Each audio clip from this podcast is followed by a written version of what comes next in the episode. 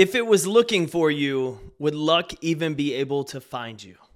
Good morning, competitor. Jake here, your Chief Encouragement Officer, kicking off a brand new week today as we're talking about luck. Luck. What's luck got to do with it? We've got shirts that compete every day that say earn your luck. We've got hard work is my luck. What do you have to say about luck this morning?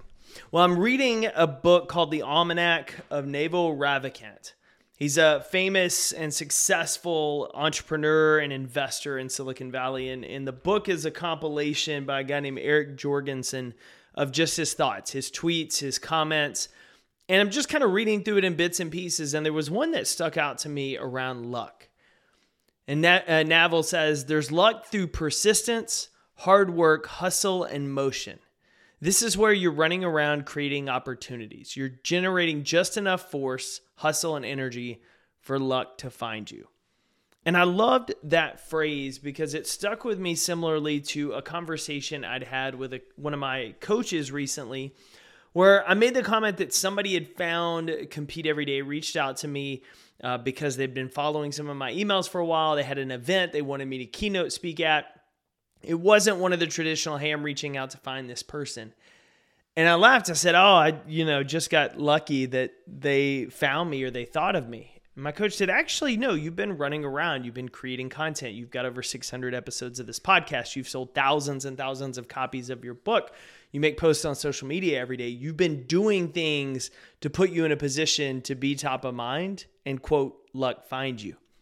And think about how often we don't do that how often we wait for that sales call to come in, how often we wait for our manager to promote us, how often we wait to find that person we're going to spend our life with. We it's like we're looking for opportunities, sitting around waiting instead of having the mentality that we're going to go out and create them.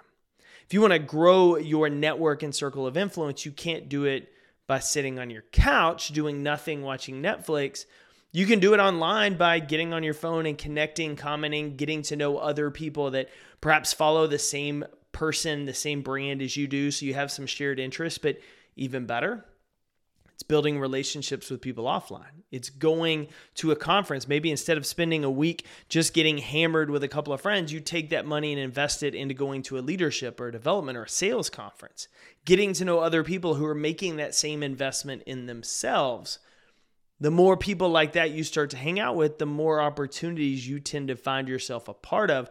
Because people that are always on the hunt, that are working hard, that are doing things, creating their quote unquote luck, tend to surround themselves with other people doing the same. And my question to kick off the show was if luck was looking for you, if the opportunity of a lifetime was looking for you, would it even be able to find you? And asking yourself that question of, am I doing things consistently to put myself in a position for that opportunity to find me and to capitalize on it? Or am I waiting until this opportunity suddenly shows up and then I'll start getting ready for it? I'll wait until my boss announces there's an opening in my company to start building the skills to take that promotion or try to get it. I'm going to wait until somebody just kind of walks into my life, sweeps me on my feet, or am I going to be proactive and going out, meeting people, hanging out in the same places I like to hang out, doing some of the same things I like to do? Luck can't find you if you're sitting on your butt. It's only going to find you if you're out taking action, being consistent with it, playing the long game, and putting yourself in position after position to succeed.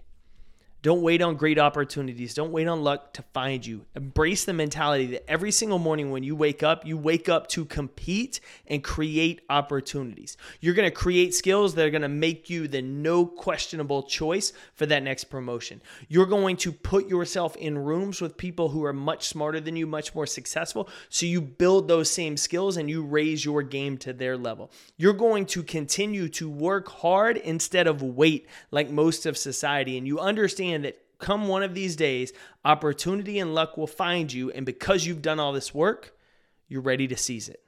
Go win your day, competitor. I hope you're working hard instead of waiting. You know I'm cheering for you.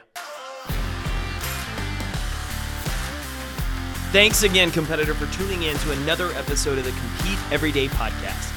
This is Jake Thompson, your Chief Encouragement Officer, and I'm glad you're here because that means you're a driven leader who wants to maximize your performance and pursue greatness in every area of your life. To learn more about Compete Every Day, get involved in our leadership cohort, or find resources to help you lead better and succeed more, visit CompeteEveryday.com. I'll see you next episode.